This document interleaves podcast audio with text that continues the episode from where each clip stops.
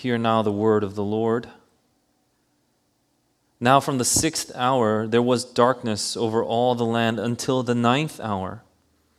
And about the ninth hour, Jesus cried out with a loud voice, saying, Eli, Eli, lema sabachthani. That is, My God, my God, why have you forsaken me? And some of the bystanders, hearing it, said, This man is calling Elijah. And one of them at once ran and took a sponge, filled it with sour wine, and put it on a reed and gave it to him to drink. But the other said, Wait, let us see whether Elijah will come to save him. And Jesus cried out again with a loud voice and yielded up his spirit. And behold, the curtain of the temple was torn in two from top to bottom, and the earth shook, and the rocks were split the tombs also were opened, and many bodies of the saints who had fallen asleep were raised. And coming out of the tombs after his resurrection, they went into the holy city and appeared to many. When the centurion and those who were with him, keeping watch over Jesus, saw the earthquake and what took place, they were filled with awe and said, Truly, this was the Son of God. There were also many women there, looking on from a distance, who had followed Jesus from Galilee, ministering to him, among whom were Mary Magdalene and Mary, the mother of James and Joseph, and the mother of the sons of Zebedee. This is the word of the Lord. Thanks be to God. Let's pray. Lord, give us illumination by your Spirit tonight as your holy word is read and proclaimed. In Jesus' name we pray. Amen. We live in confusing times. We literally don't know what's going to happen in a week or so. Many of us, when we've had plans, now maybe can't picture our lives so clearly, even a year from now. Maybe some of us, we've stopped even bothering to predict what our lives would be like a week from now. The securities of the world are shaken.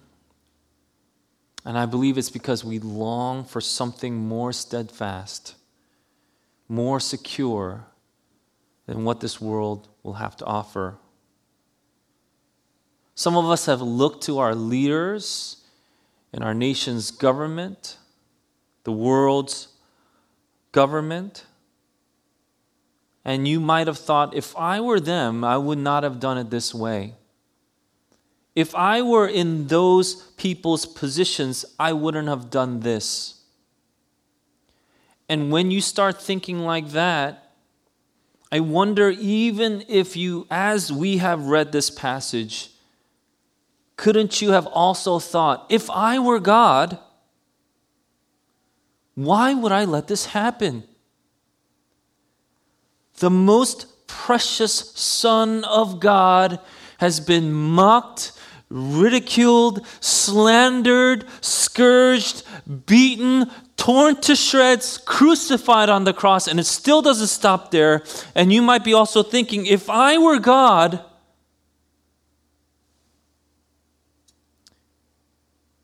But the truth of the matter is, you are not a world leader. And if you were, I don't know if you'd do anything really that different. But here, just because we want something to stop, it doesn't necessarily stop, does it?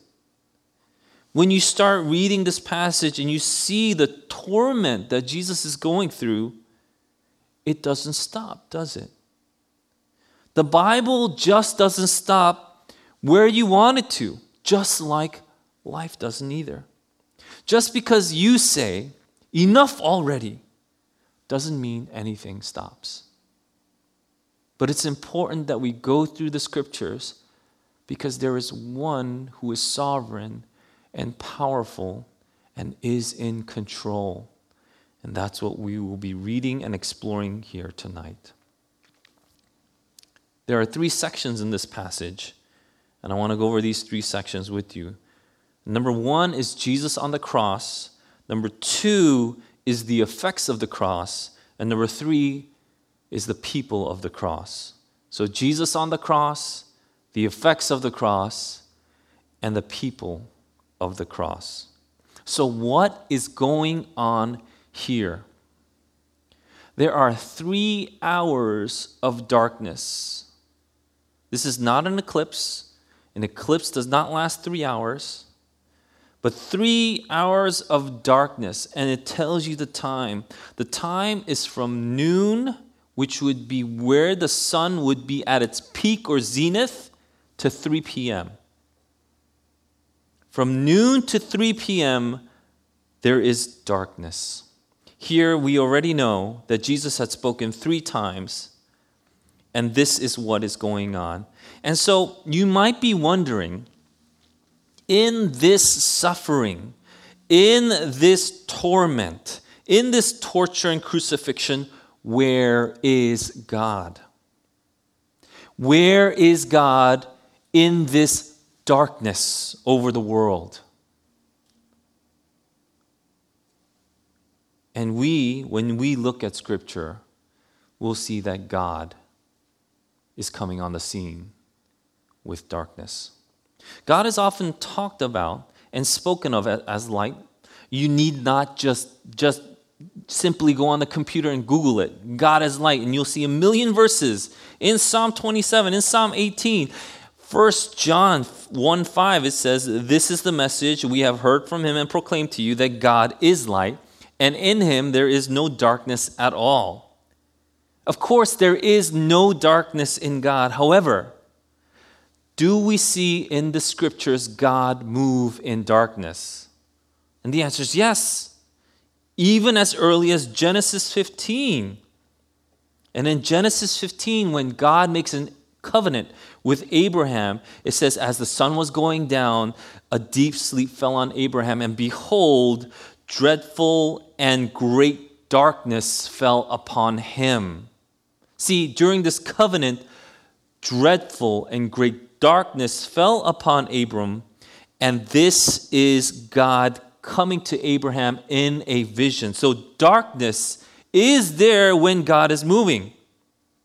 And I really like this particular passage because in verse 17 it says, When the sun had gone down and it was dark, behold, a smoking fire pot and a flaming torch passed between the pieces. One of the most amazing verses in Genesis. And that's when the Lord makes a covenant with Abram. But you see, as the scriptures are written, as God continues to give his divine prophecy, we see that there is something called the day of the Lord. The day of the Lord is mentioned many, many times in the Old Testament by the Old Testament prophets, and it's an expression of divine judgment. In Amos chapter 5 verse 20, it says, "Is not the day of the Lord darkness, not light, and gloom with no brightness in it?" The day of the Lord is darkness. And in Amos chapter 8, verse 9, it says, And on that day declares the Lord God, I will make the sun go down at noon and darken the earth in broad daylight. The day of the Lord is an expression for divine judgment. In Joel chapter 2, verse 10 to 11, it says, The earth quakes before them, the heavens tremble, the sun and the moon are darkened, and the stars withdraw their shining. The Lord utters his voice before his army, for his camp is exceedingly great. He who executes his word is powerful for the day of the Lord is great and very awesome. Who can endure it? All of this is pointing to the final judgment. God is revealed in this darkness. Why? Zephaniah chapter 1, verse 14, it says, The great day of the Lord is near, near and hastening fast. The sound of the day of the Lord is bitter. The mighty man cries aloud there. A day of wrath is that day, a day of distress and anguish, a day of ruin and devastation, a day of darkness and gloom, a day of clouds and thick darkness. The prophets spoke of divine fury and wrath unleashed by God and shown through darkness. Darkness, then, we see here, is the ultimate form of God in judgment. So, what happens in the three hours that darkness surrounds the land? For three hours, hell has come down to Golgotha and Jesus received the infinite amount of wrath because his capacity is infinite. Of all the people that he would save, took the wrath that we rightly deserved in that moment. And at 3 p.m., it ended.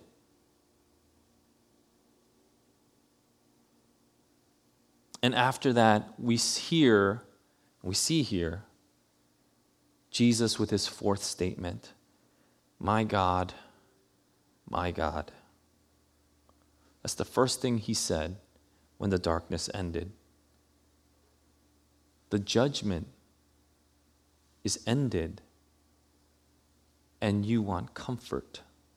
He wants the comfort after the three hours of darkness, there is a roar of dereliction, a bellow of desolation, and a cry of ruin. My God, my God, why have you forsaken me? Because it is God's wrath in punishment without comfort. That is hell.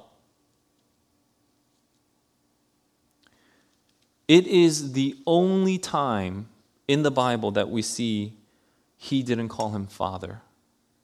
He says, My God, my God. If you've come along with me for the past many years, anytime there is a double expression or a repeat, it is an emphasis. It's like putting an exclamation mark. And with names, it is for an emphatic, affectionate response.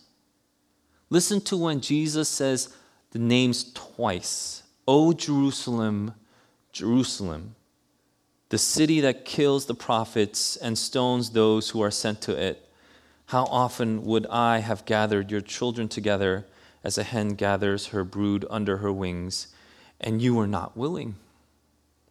Jesus again says, Simon, Simon, behold, Satan demanded to have you that he might sift you like wheat, but I have prayed for you that your faith may not fail.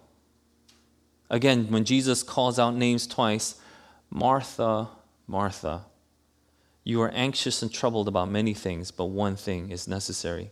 Mary has chosen the good portion, which will not be taken away from her.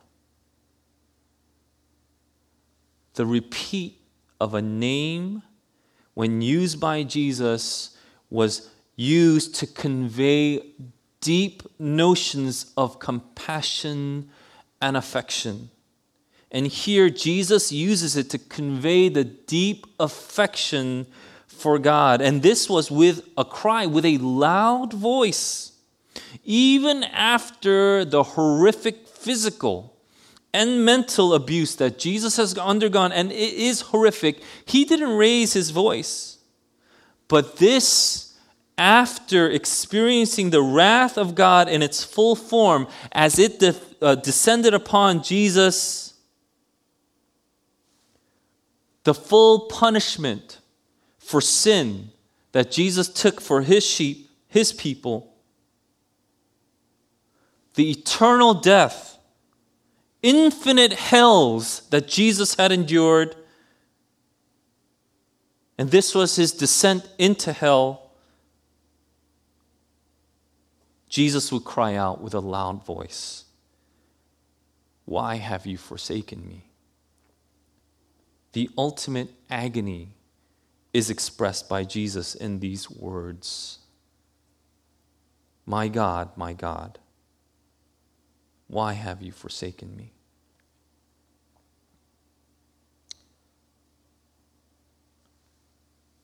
That's just the two verses. And in verse 47, some of the bystanders hearing it said, This man is calling Elijah. So, Jews had a tradition. They believed because of Malachi chapter 4, verse 5, which says, Behold, I will send you Elijah the prophet before the great and awesome day of the Lord comes. So they knew a great and awesome day. So they had this tradition that before or during some hardship, Elijah would come and help them. Now, this isn't in the Bible, this is a tradition. They get from Malachi chapter 4, verse 5.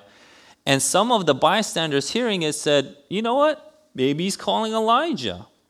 And one of them at once ran and took a sponge, filled it with sour wine, and this is also translated as vinegar, put it on a reed, and gave it to him to drink.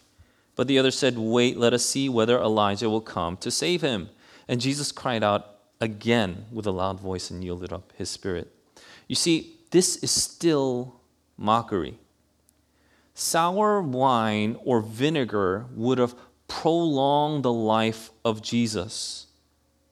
Why would you prolong the life of someone suffering so much? Because they wanted to be entertained. Maybe there was a uh, more room to mock. Wait, let's see whether Elijah will come to save him. But in the very least, they did not put their trust in Jesus. They still wanted to wait and see. And if you even think about it, Elijah should have come before the day of the Lord, not during or not after. And it goes to show that no matter what you show people, the unbelieving will be left in their unbelieving state even if something like this terrible darkness would descend upon the land. Like I said before, Jewish tradition also taught that Elijah, because he never died, would come and rescue people in times of crisis. They didn't believe that Jesus was really righteous, but what they wanted to see was what is he going to do next? They didn't believe him. And that's where Jesus' words still ring true when he said, If they do not hear Moses and the prophets, neither will they be convinced if someone should rise from the dead. So, after giving Jesus wine vinegar to drink to prolong his life, Jesus cries out again. Remember, he was supposed to live longer, but cries out again. And this language is very purposeful. He yields up his spirit. In John chapter 10, verse 18, Jesus is the one that said, No one takes it from me, meaning his life, but I lay it down of my own accord. I have authority to lay it down, and I have authority to take it up again. This charge I have received from my Father. Yet it was the will of the Lord to crush him. He has put him to grief.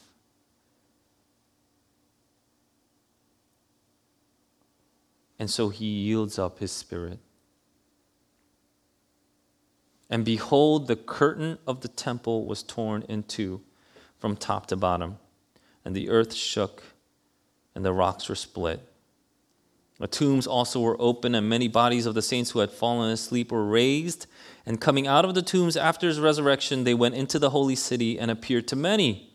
When the centurion and all those who were with him, keeping watch over Jesus, saw the earthquake and what took place, they were filled with awe and said, Truly, this was the Son of God. There are three sections, the three things that happen in this second section, with the latter two of the three flowing from and pointing to the first point. So I'll get to that. And behold, look, the curtain of the temple was torn into from top to bottom. Top to bottom, the, the curtain was torn into. The curtain was 20 cubits high, which is 30 feet high. And it was rent from top to bottom because it was torn from above. What the curtain signified was the separation between man and God. You couldn't go into the Holy of Holies. The curtain signified that separation. And if you were unworthy, meaning any man, anybody that would go to, they would just die. Only one person was admitted once a year, the high priest. And a lot of times he died. And so when this curtain is rent from top to bottom, what this would have reminded people as they were reading this remember, look at the time, look at the season. This is Passover. The Passover lamb that was sacrificed reminded the Jews of the angel destroyer. And the angel destroyer would pass over the house that had the blood of the sacrificial lamb on their doors. But this is a prototypical Passover lamb. This means that it pointed, this is pointing to a consummate lamb. So, this prototypical lamb of this Passover pointed to the consummate lamb, and you see, the consummate lamb is Jesus Christ. This is what we call the expiation of Christ on the cross. And the expiation of Christ on the cross, we have the wrath of God being assuaged. God is propitiated. What that means is now there is no more separation between God's people and God. The Passover lamb, the consummate lamb that is Jesus Christ, has now rent the temple curtain in two, and the separation is gone. There's no more wrath for people. And there are two signs that Matthew points to to help us understand what this exactly is.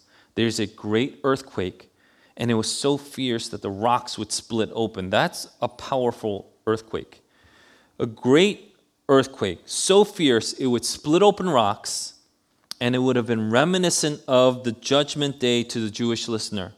It is the fulfillment of Jeremiah 10:10. In Jeremiah 10:10 it says, "But the Lord is the true God; he is the living God and the everlasting King. At his wrath the earth quakes, and the nations cannot endure his indignation." The second sign that we see here is interesting because it's noting what happened after the resurrection.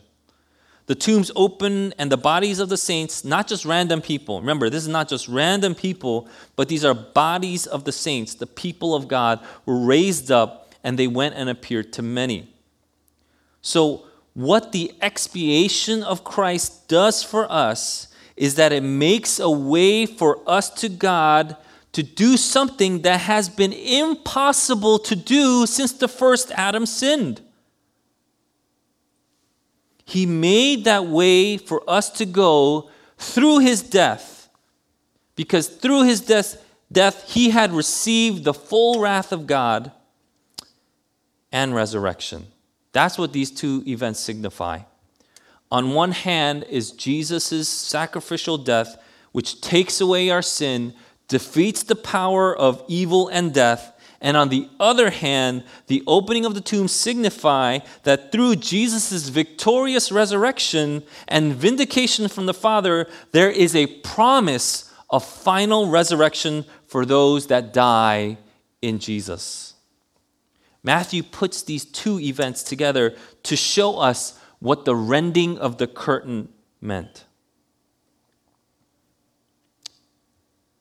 And so, after seeing all these events, the centurion, who would have been a leader of about a hundred soldiers, and the, and the soldiers around him, saw this. And it is out of their mouths they exclaim, Truly, this was the Son of God. This is what the high priest tore his robes over. But this Gentile pagan would confess the mockery that the Jews continued to sustain even after the darkness, the Roman soldiers that were keeping watch, they noticed that this is no ordinary execution. And after witnessing all the surrounding events, the Jews still mocked, but the centurion confesses, Truly, this was the Son of God. Which leads us to our third and final point. There were also many women there looking on from a distance who had followed Jesus from Galilee, ministering to him. By the way, these are imperfect verbs, so followed, ministering. That means they continue to do that. Among whom were Mary Magdalene and Mary, the mother of James and Joseph, and Mary, the son, mother of the sons of Zebedee, which in Mark we see uh, her name is Salome. One could possibly read over these two verses without much thought, but following truly this was the Son of God, this is a very, these are very deep verses. It has very deep implications on how God works and how his sovereign will is enacted. After the confession, we immediately see a picture of the woman there. And this is not by coincidence, it's not some random insertion, it's there on purpose. And we see that they had to keep a distance. They had to keep a distance because, well, number one, they weren't highly regarded in Jewish society. And it would have been dangerous for them to go any closer. But these are the women, and some are named because they're not just random women. And these women watched from the very beginning of Jesus' life to the very end, to the very bitter end. And there is a descriptive for them, right? Who were these women? They had followed Jesus from Galilee, ministering to him. In the Bible, only two groups are credited to have ministered to Jesus. And the first one is angels. In Matthew 4 11, after Jesus had gone through the temptations of the devil, it says, Then the devil left him, and behold, angels came and were ministering to him. And here is the second group women who had followed Jesus from Galilee who had ministered to him. These were not apostles. These apostles were all men. They all fled with their tails tucked. These were God honoring women, whom God would honor by having them then be the first witnesses to the resurrection. And the scriptures ring true. God chose what is low and despised in the world, even things that are not, to bring to nothing things that are. You see, the women, even though society regarded them as nothing, not even second class citizens, because remember, they were women from Galilee. That's even worse. But they functioned as holy angels. And they will be rewarded because they will be the first to see the resurrected Christ. And here is the hope that you see here in these two verses. Their mourning will be turned into joy. This is the promise of hope for people of the cross. You see, even in this dark, dark time, God shows us that for his people, that hope is never fading. It will never end. It will continue and it will endure and it will be fulfilled because of what Jesus Christ has done for us.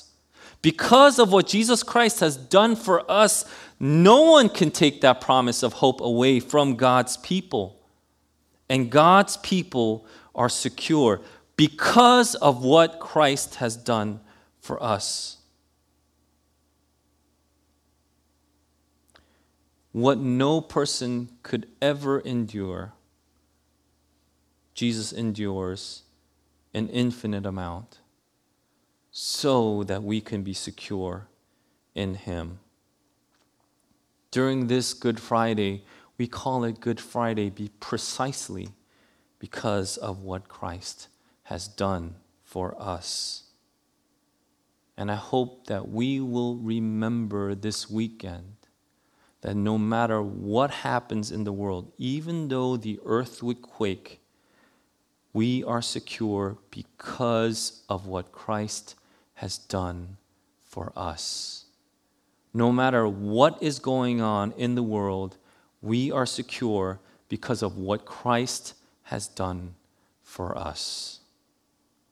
This incredible promise is given to the people of the cross. And we have this incredible honor to continue to minister, just as these women did, to minister to Christ by ministering to each other. This is not a time to cower in fear, to stay away, but it is a time to remember the promise that Christ has given us and to proclaim his goodness by ministering to his beloved. And this is why we do what we do. You may have received packages. If you didn't receive a package, call my number. We'll get you a package. But you may have received a package from us because I want to remind you it's still a time to minister to people. There is never a time that we stop ministering until Jesus comes again. This is a promise that we've been given, and nothing will shake it because God's word is sure. And I'm going to ask that if you're listening to this message, continue to pray, don't give up. Continue to minister, don't give up.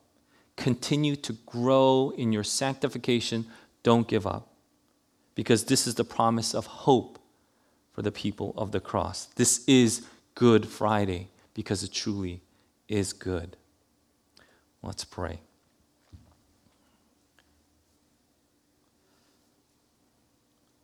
Lord, what we couldn't even fathom, you took on our behalf.